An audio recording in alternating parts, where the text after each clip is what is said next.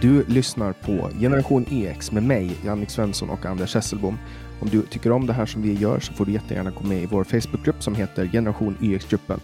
Du får också gärna stödja det här projektet och det kan du göra genom att gå in på patreon.com genyx eller genom att swisha på nummer 070-3522 Länkar och nummer hittar du i beskrivningen till just det här avsnittet eller via vår hemsida www.genyx.se. Vi släpper nya avsnitt alla fredagar året runt, eller hur Anders Hesselbom? Så är det. Ja, vad heter Nelson Mandelas snåla kusin? Och herrejösses, vi börjar alltså dagen med en vits. Eh, jag måste säga pass. Måste Mandela? Ah, men gud, så dumt. ja, ja, okay. Nej, men okej, okay, vi kör så här. Vi, vi börjar med ett bibelcitat istället. Vi tar mitt favoritbibelcitat. Jag vet att du gillar, du gillar ju Bibeln jättemycket. Det här jag älskar ju Gud, ja. Mm. ja. Det här kommer ju då från femte Moseboken 25, Rättvisa och vedergällning, stycke 11. Om två män råkar i slagsmål och den enes hustru skyndar till för att hjälpa sin man och sträcker ut handen mm. och griper tag om könet på den som slår hennes make, skall du utan förskoning hugga av hennes hand. Jag köpte Jakob Ståhles bok Tokiga bibelord där han sammanställde alla galenskaper och det där var en av dem som jag faktiskt fastnade för. Vi körde i Radio Howdy ett bibelord i veckan och det ledde till många skratt. Men jag tycker det är bra att de har handfasta regler i Bibeln om hur man ska leva sitt liv och sådana saker. Ja, det är säkert, menar, men man ska komma ihåg det också när, som fru, att man inte ska springa och ta tag i sin mans motståndares nej, kön. Nej, då vet, man, då vet man vad som gäller. Men hade du inte läst det i Bibeln så hade du inte vetat att det var det straffet som gällde. Men du, mm. apropå vitsar. Jag har en kompis som gillar practical jokes. Och han jobbade i skivaffär på 80-talet. Det innebär att man sålde ja, typ återvunna däck med musik på svarta saker. Och eh, han hade en stamkund som älskade tung metall, alltså riktigt blytung metall. Typ Judas Priest på den tiden, det var väl det som var det tyngsta som fanns, Black Sabbath. Ja, det fanns ju betydligt tyngre, det fanns ju betydligt tyngre än så, men tung metall. Och eh, på den tiden, slutet på 80-talet, runt 90 där, så blomstrade ju pojkbanden något enormt. Och det var ju blandad kvalitet på dem. Ett av dem som var extremt blandad kvalitet på, eller rent av riktigt, riktigt dålig, det var ett band som hette Big Fun. Och det här var alltså stilen med pojkband, men de, de var så dåliga så de, de, såg nästan ut som en parodi på pojkband. Och då hade de skojat lite grann. Han var där för att provlyssna en skiva. Och det var så på 80-talet att innan man lyssnade på en skiva så provlyssnade man på skivan. Alltså att de satte på den på grammofonen i alltså, affären. Innan man köpte den så lyssnar man? Ja, det är ungefär som att du liksom lyssnar på en skiva på Spotify innan du betalar för den. Och sånt där. Jag ja, men det kommer jag ihåg. Jag gjorde ju det fast i, med CD-ROM när jag, var, när jag var liten. Då gick man och så lyssnade ja, man. Man stoppade in den, lyssnade och sen uh, kunde man köpa den. Eh, exakt, exakt. Och då som ett practical joke, den här Peter, han satte då på Big Fums nya skiva. För den här stackars kunden som ville provlyssna på den här tunga metallen. Och sen så skrattade de och så var det roligt. Men sen så det är klart, så fick han ju provlyssna på rätt skiva. Han köpte den och åkte hem, satte sig i bilen och han hade väl en 40 minuter att köra. Varpå min vän Peter upptäckte att han hade lagt ner fel omslag i fel skiva i fel omslag om man säger så. Så den här stackars kunden åkte ju hem med Big Fun. Så han fick sitt practical joke två gånger, för då blev det ju samma sak när han skulle lyssna hemma sen. Ja. Men ja. bra jobbat Peter! Ja, jag antar att han kom, kom tillbaka dagen efter och var arg. han var måttligt road. mm. Jag förstår. Någonting som uh, roar mig måttligt mycket det är Konstfack och diskussioner kring Konstfack. De har en utställningssal som heter Vita mm. havet. Mm. Uh, och det Vet du alltså, varför den heter Vita havet? För att väggarna var vita. Korrekt, och för att den är stor. Vita mm. havet. Ja, och det roliga är då att det är ju något, något kollektiv som heter Brown Island som, som vill att det ska betas bort för att det här är alltså rasistiskt. Ja, jag förstod inte vad det är som är rasistiskt med den, för det, det säger ju inte att vita människor är bättre än bruna människor. Det säger ju att lokalen är som ett vitt hav. Så jag förstod faktiskt inte det rasistiska i den där. Inte jag heller. Nej, okej. Okay. Nej, men det finns ju faktiskt Röda havet. Alltså en, en sjö som verkligen heter Röda havet. Jag undrar om det har någonting med indianer eller ursprungsamerikaner att göra. Och att det också är rasistiskt. Jag vet inte, men, men jag läste en kommentar eh, mm. i en eh, sluten Facebookgrupp som jag ska citera nu angående det här. Och jag tror att det här mm. Kapslar in kritiken. Då. Så personen skriver wow, men har ni inte studerat på Konstfack som blatte så kan ni ju faktiskt bara hålla käft. Det handlar mm. inte om att vita kylskåp är rasistiska, rasistiska som Kristoffersson så extremt efterblivet raljerar om, utan hur att konstant befinna sig i en så jävla vit kontext att allt en gör måste mätas mot exakt hur inte svensk är du fan när vi startade Brown Island för att bara få vara lite i fred blev vi extremt motarbetade och förföljda. MBH-studerande mm. där i fem år och kommer aldrig att sätta min fot på den där jävla rasseinstitutionen igen.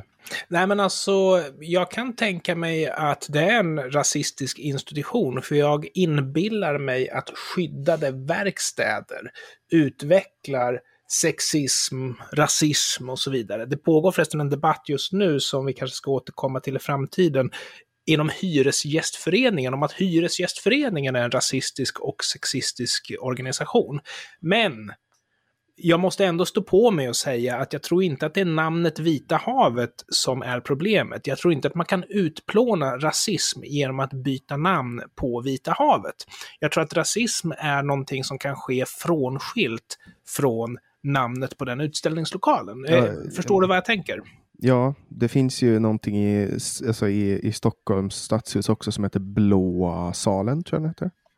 Ja, just det, just det. Och du vet om att om det var Columbus eller vem det var som kallade ursprungsafrikaner för blå... Nej, det var vikingarna som kallade ursprungsafrikaner för blåmän. Så jag kan tänka mig att det där anspelar helt enkelt på afrikaner då, möjligtvis. Mm, ja, alltså det är ju alltså då blå hallen heter det. Och mm. den är ju inte blå, men, men alltså blå är ju ett gammalt ord för svart. För svart, ja. Förut ja, okay. så fanns ju inte ordet svart i svenska, så man sa blå istället. Mm. Och det förklarar då, ju blåmän då möjligtvis. Ja, och då borde ju också då blåhallen byta namn eftersom blå är ett gammalt ord för svart och blåhallen heter blåhallen och då kan det anspelas som att det är svart svarta som man pratar om och därför mm. är det rasistiskt. Men är det så att vi ska bli färgblinda för att vara antirasistiska? Erkännandet av förekomsten av färger, både på salar, hallar och människor, är väl inte jättekonstigt. Jag kan förstå att en indian inte vill bli kallad för röd och att en kines inte vill bli kallad för gul, för det är ju stereotyper. Men jag menar, det är ju människor vi pratar om en hall och ett hav och en lokal. Och liksom, jag, jag, jag, jag, jag tycker inte att det är på något sätt... Uh... Vi friar.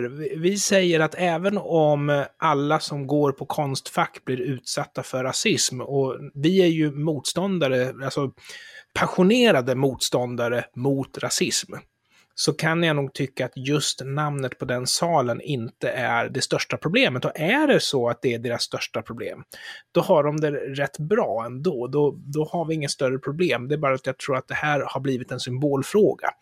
Och eh, alltså, man fäktas med väderkvarnar, man ser fiender där inte fiender finns.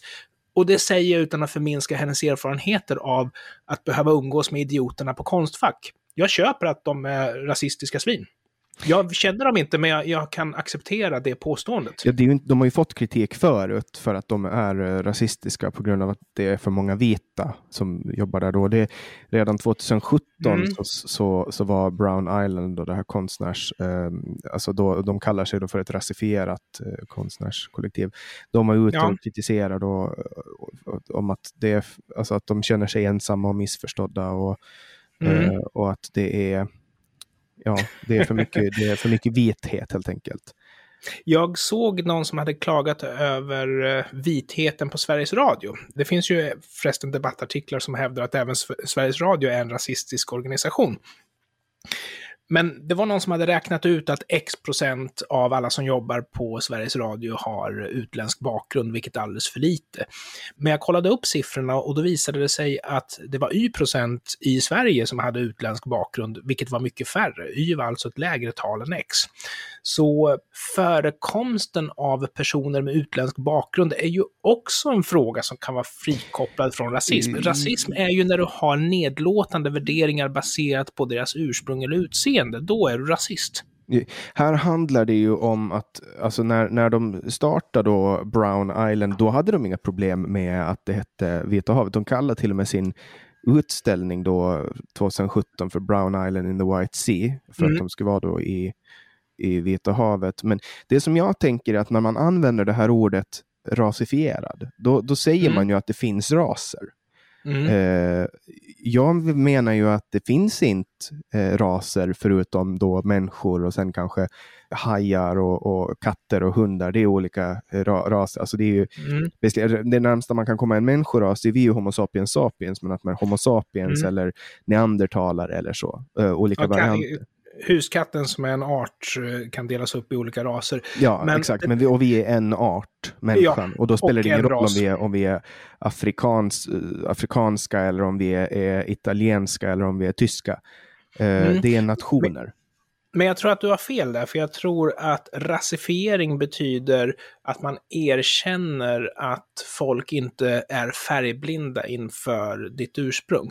Men eh, vi har ju faktiskt också ett problem, det är ju att färgblindheten som sådan är nästa uttryck för rasism, eftersom du måste ju kunna ta höjd för att en person som har ett annat ursprung också kanske har varit diskriminerad och behöver kanske behandlas med en viss hänsyn. Så du kan inte vinna det här, Jannik. Det, Nej, men ja. det jag kan säga till dig, det är ju att min definition av rasist, det är en person som ser ner på personer med ett annat ursprung eller annat utseende än en själv. Och det är väl det minsta man kan kräva av en medmänniska. Det är väl det minsta jag kan kräva av dig, att du inte gör det. Men grejen är att jag tror ju inte att du gör det. Jag har ju inte fått några tecken på det alls.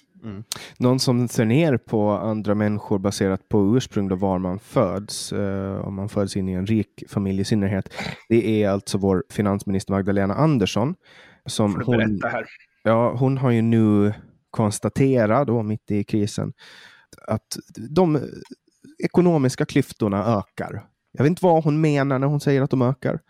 Jag vet inte ens vad, alltså jag, jag har aldrig Mm. fått ett riktigt, en riktigt för, en riktig förklaring på ekonomiska Mm. klyftor. Jag tror att mer att det är ganska, det är ganska bra. Men hon vill alltså höja skatten då. Och i Hur minskar det klyftorna? ja, exakt, och, exakt. Och, och, och hon vill då beskatta kapitalet mer.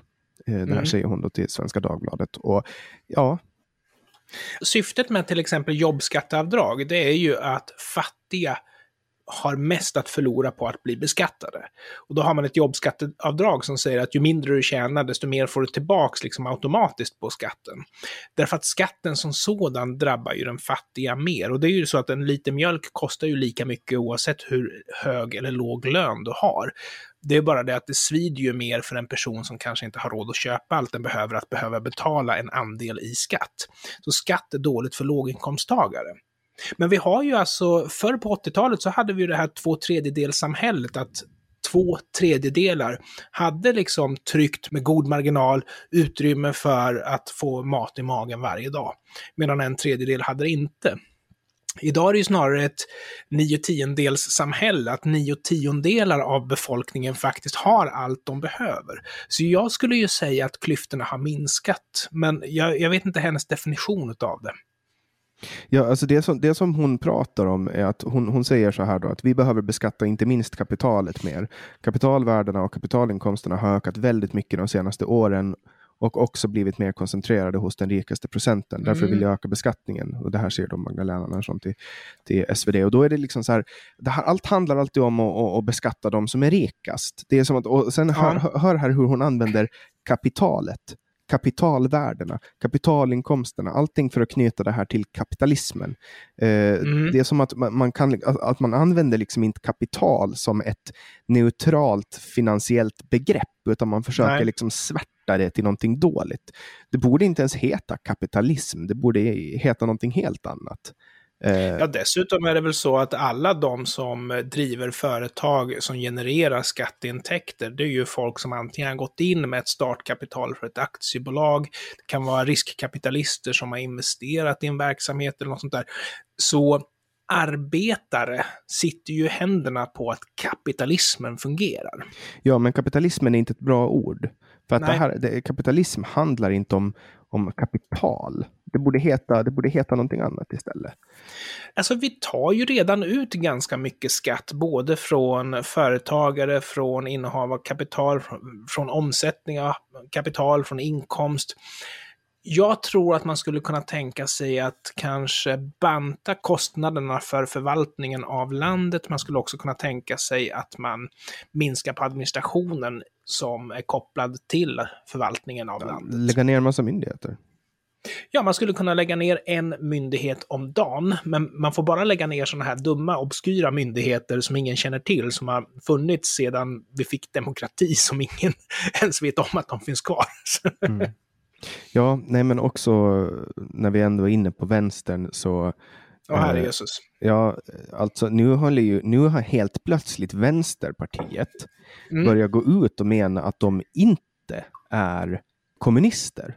Alltså de har mm. aldrig någonsin på de hette ju Vänsterpartiet kommunisterna, tog de bort det, men de, Jonas Sjöstedt satt under förra valrörelsen och berättade att han ville ha mer statligt ägande och så. Och sen nu då så säger Jonas Sjöstedt i en debattartikel i, i tidningen Arbetet att de inte är kommunister. Han säger, han säger så här, att kommunismen skulle stå inför en comeback i vår del av världen framstår lika troligt som att Max började sälja rökt böckling istället för hamburgare.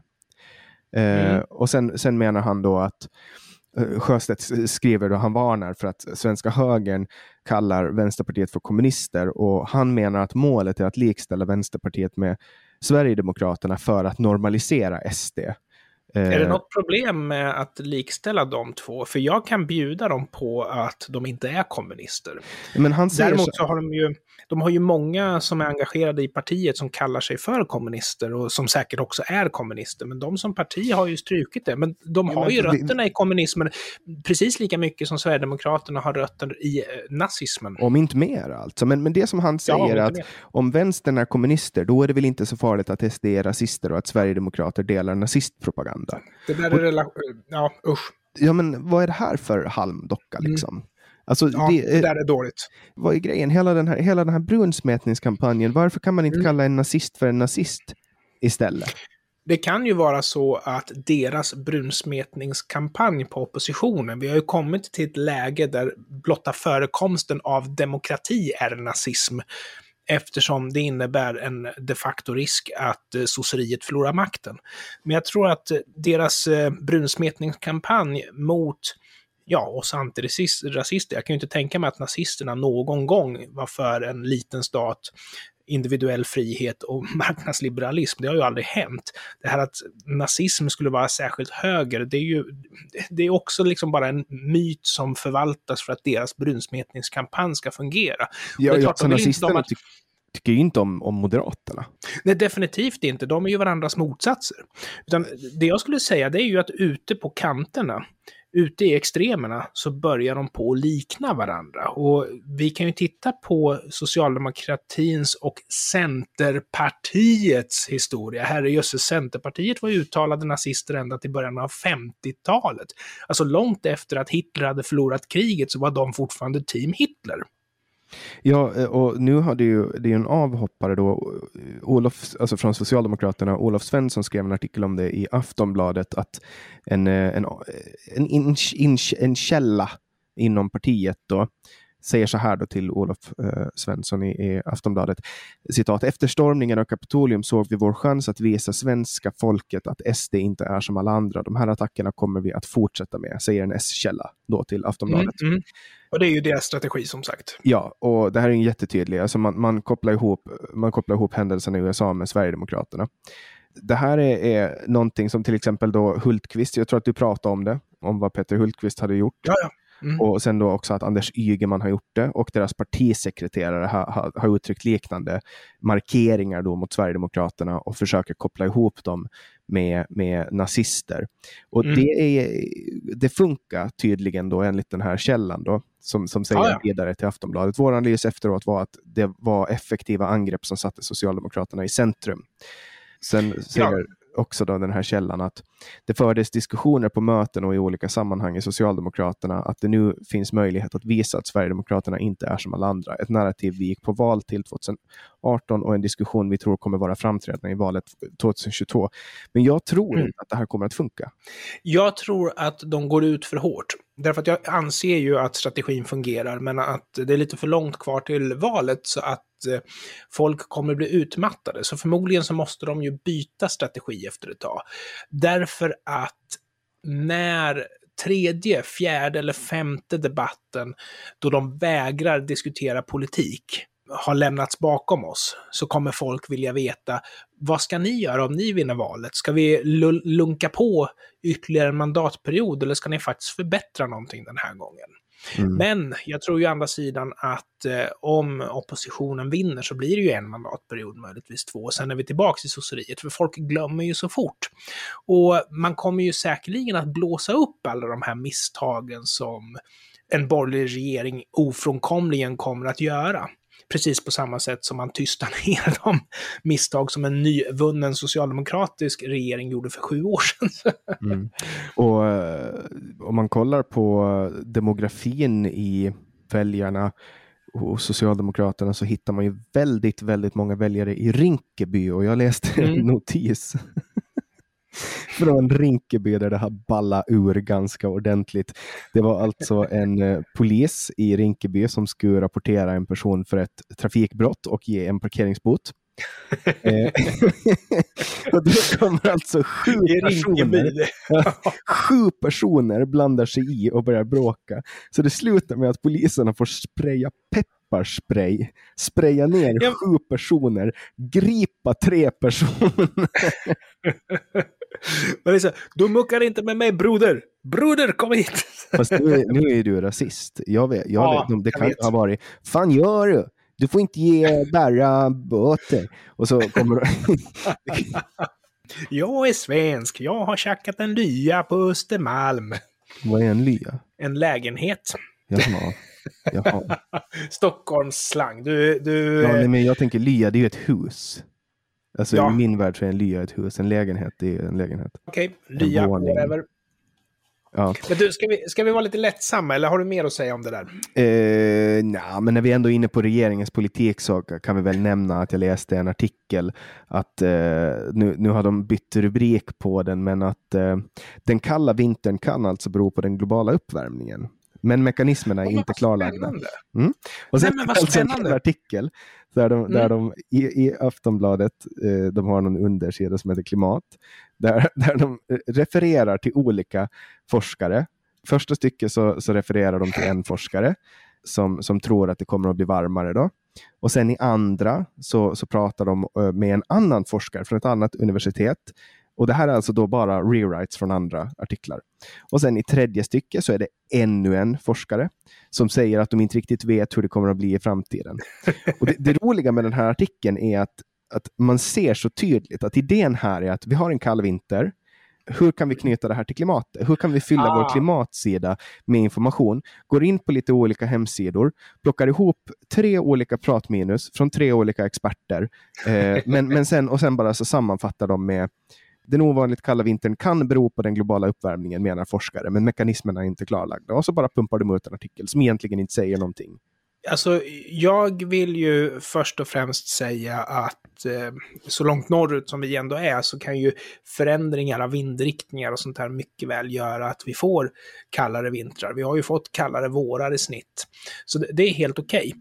Däremot så är det lite konstigt att man har den här attityden av att det måste vara en expert för att säga att det kan bli varmare och det kan bli kallare och det kan hända ingenting och det kan hända någonting annat på grund av klimatförändringarna. Därför att det är ju det som är lekmäns uppgift. Att förstå att vad som helst kan hända. En expert är ju någon som kan finna ett skäl att rösta lite mer på en av de här punkterna. Det är ju ja, det som skiljer en alltså, expert tänker, från en lekman. Jag tänker att alltså, går man in på Expressen eh, slash nyheter slash klimat då kan man läsa bara klimatförändringar. Och det här är ju så uppenbart att det här handlar bara om att få trafik för att folk är så otroligt intresserade ja, ja. Av, av det här. Och så går man in och så läser man bara att det här är ju bara skitnöderi, de är så skitnödiga. Ja, men det finns ju en domedagsromantik över det här också, att vi vill leva i den yttersta tiden. Så har det ju alltid varit, eh, speciellt igen då, ute bland ytterkanten, att vi vill kunna känna, ja, nu är det slut med oss liksom. Ja, vi typ här, knarkar domedagsprofetior. ja, men här har de någon lista. Så blir du klimatsmart. 10 tips med kortleken. Tips till dig som är ung om hur du lever miljöschysst. Och Så är det typ så här, ät upp maten, källsortera och sådana saker. Jag tycker det här är, det, känns- alltså de, bara drar, de bara drar pengar på alltså klick på folks rädslor. Och jag tycker att man kan vara lite saklig när man skriver om de här sakerna. För att det finns jättemycket forskning. Det finns jättemycket ordentliga analyser. Den här, den här blaskjournalistiken, jag tycker det är, den är, Mm. av, den är av- avsmaklig. Men står det någonstans där att det kan vara miljövänligt att inte dammsuga den närmsta tiden eftersom det går ju på el och el kommer ju från alla möjliga källor, bland annat brunkol och olja och sådana saker. Ja, nej, det står ingenting om den. Det, var, det är re, regimmedia som får sköta den propagandan. Men jag tänker på, Men en, en, undrar jag tänkte, är det smart att inte tanka elbilen också eller? jag vet inte. Vi ska Eller ha elbilen okej? bilar. Ja, ja, tydligen. Alltså, eh, alltså jag läste den mest skitnödiga skiten jag läst i hela mitt liv när det kom någon jävla artikel om så påverkar semlan miljön bara för att det var någon fastlasttisdag. Alltså, va, va, Ja. va, hur hittar man ens en sån vinkel? Vad är grejen? Grejen är väl förmodligen inte att vi ska avstå semlan, utan grejen är väl att vi ska må, må dåligt medan vi äter den. Det vore på något sätt lite Ingmar Bergman-svenskt kan jag tycka. Ja, jag vet inte, men det... Men, men jag, det kan, är- jag kan berätta en ganska häftig grej. Att när, när Ja. min farfar gick då eh, utbildade sig till journalist på 50-talet, då hade han Ingmar Bergman som lärare. Eh, när de Det var kul! Mm, de hade liksom klipp. Eh, Åh. han, hade, han visade hur man skulle klippa film och sånt. Ja, han kan ju det där, får man ju verkligen säga. Ja, eh, Men elkrisen kan ju faktiskt vara löst där, trodde jag. För nu är det ju så att två stycken företag, nämligen Uniper och Blykalla, de har tillsammans med Kungliga Tekniska Högskolan ansökt om att få bygga ett kärnkraftverk i Oskarshamn. Och det här är roligt, för det här skulle vara ett sånt här litet stadskärnkraftverk, ett sånt här minikärnkraftverk som då inte kan för, försörja ett halvt land, men som kan försörja en ort. Och det finurliga med de här, det är ju att det finns ju ny teknik där man säger att man, när uranet inte längre är effektivt, då låter man det bara brinna ut. Man alltså lämnar kärnkraftverket på plats och så bygger man bara ett nytt och kopplar in det istället. Och på det viset har man ju löst problemet med radioaktivt avfall från de här verken. Och det var en jätteintressant läsning, men nu det sista som jag fick höra här, det var att regeringen har sagt nej. Och jag tror att det här rimmar väl inte riktigt med tankeförbudet, för i och med att Kungliga Tekniska Högskolan var inblandad, då misstänker regeringen att det är forskning på kärnkraft. Och jag tror inte att de uppskattar forskning på kärnkraft, eller, eller vetenskap överhuvudtaget, den här regeringen, om jag ska vara ärlig. nej, alltså de vill ju stoppa upp eh, vindkraftverk istället. Vilket är, Ja. det är jävligt smart att ha vindkraft, men det är ju inte alltid så att det funkar. Och speciellt solkraft, det är ju skitbra. Nej men alltså vindkraft är... Du har ju en ganska stark miljöpåverkan från vindkraftverk på grund av att det är materialtungt, det krävs mycket service, mycket resor. Och sen så som vanligt då, det är ju komplementär el. Man kan ju inte räkna med att det blåser just när den här 90-talisten ska ladda sin iPhone eller vad ni gör. Jag... Åh, jag älskar att få in kängor på dig. Ja, det är, det är alltså, ja, jag vet inte vad jag ska säga. Vi har ju pratat ganska mycket om det här med, med el. Och det har ju varit väldigt mycket på tapeten nu. Men... Känner du till eh, rockgruppen Mustasch då? Ja, jag har sett dem några gånger. De har spelat förband när jag har sett olika band som typ Kiss och Mm. sånt. Och sen har de varit på Åland och spelat.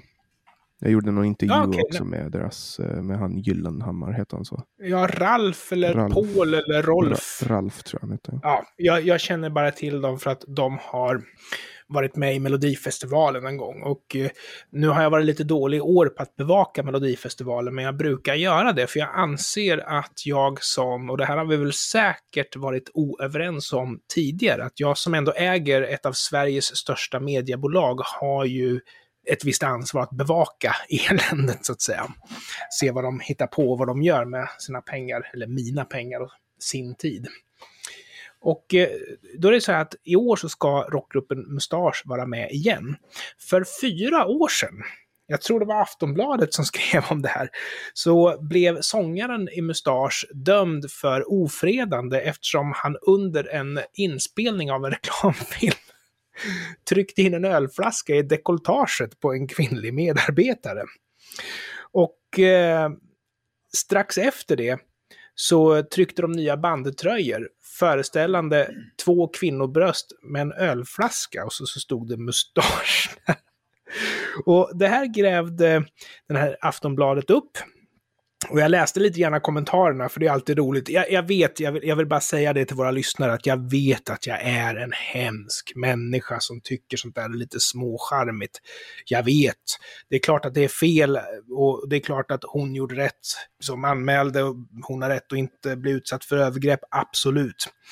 Men det här har alltså lett till ett par olika läger där en liten minoritet säger att det här var ju dåligt av Aftonbladet att gräva fram en sån här incident, för det var ju gammalt, det var ju fyra år sedan.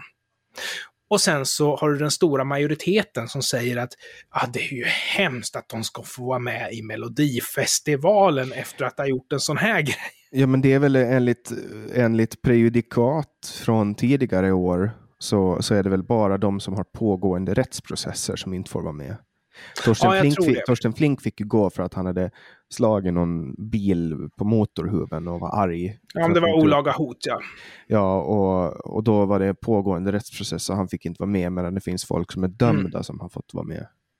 Ja, och man kan väl också säga som så här att eh, hade det handlat om Petri Guld, då är väl eh, snarare det, den kriminella bakgrunden en merit, för de berättar ju hur det verkligen är där ute.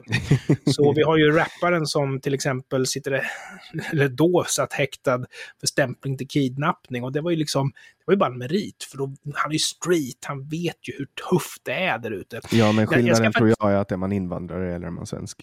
det, känns, det, det känns lite så. Ja, det beror nog på vad det är för typ av brott. Jag menar, Paolo Roberto begick ju ett betydligt mer ringa brott, men han vill ju inte folk höra talas om idag. Men han klassas ju som svensk av de flesta. Mm. Ja, så kan det ju kanske vara. Min fru, hon eh, snabbade sig att köpa så många Paolo Roberto-böcker hon kunde, för hon tänkte att det där ska sjutton inte förändra det där. Men å andra sidan, jag tror min fru är lite av en dålig kvinna också, därför att när hon läste om mustaschincidenten, då lät hon så här Jag måste försöka få tag på t-shirten. ja. Så hon är, hon är en dålig, ett dåligt fruntimmer. Ja, uppenbarligen. Hon är ju gift med dig. ja, precis. Så jag menar, det säger väl allt, gör inte det? Ja, nej, hon måste vara en riktig Iron Lady som klarar av att vara ihop med dig. du, jag har en grej till. Hinner vi det innan vi måste gå härifrån? Ja, det tycker jag. Det finns grundskolor som har en policy som säger att de är mobilfria. Och det innebär alltså att de barn som har med sig en mobiltelefon, och åtminstone en smartphone, måste lämna ifrån sig dem. Och sen så ligger de i lärarrummet under hela skoldagen och sen när dagen är slut så får de tillbaka dem och så kan de gå hem. Kan de kolla sina missade meddelanden. Alltså vilka smarta jäklar alltså.